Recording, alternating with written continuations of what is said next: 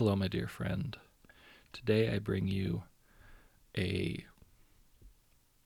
jaunty one. It's a thread, it's going to have some back and forth in it. Just hold on to your butts, and I think it'll really just flow nicely. The main speaker in all of this is Biggest Gaudius Petronusus, and uh, I think that'll remain apparent throughout.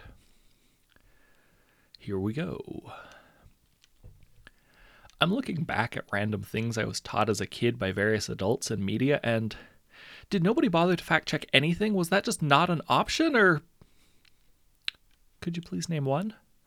Swallowed chewing gum takes years to digest. Blue veins are blue because deoxygenated blood is blue. Fossil fuels are made from dinosaurs. Feeding bread to birds is fine. Mice like cheese. Carrots are good for your eyes. Cleopatra was a slutty seductress.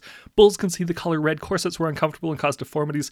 Glass is a slow moving liquid, which is why old window panes are uneven at the bottom. Tomato juice gets rid of skunk smells. Young Einstein failed math class. Eating before swimming increases your risk of cramps and drowning. Cracking your knuckles causes arthritis. Iron maidens were used as torture devices in the Earth core is molten rock.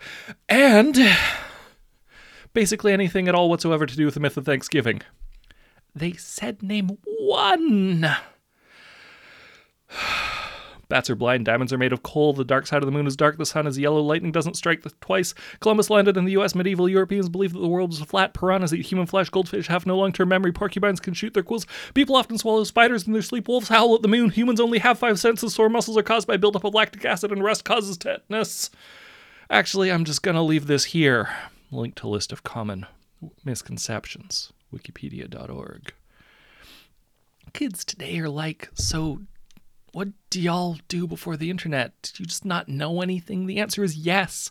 You would ask your ask Aunt Marge a question, she'd give you the wrong answer. You'd carry that misinformation for 20 years banana flavored candy was not intended to mimic the taste of a formerly popular variety of banana. The reason banana candy tastes different from bananas is that it's mainly flavored with one of the many flavors banana has isoamyl acetate.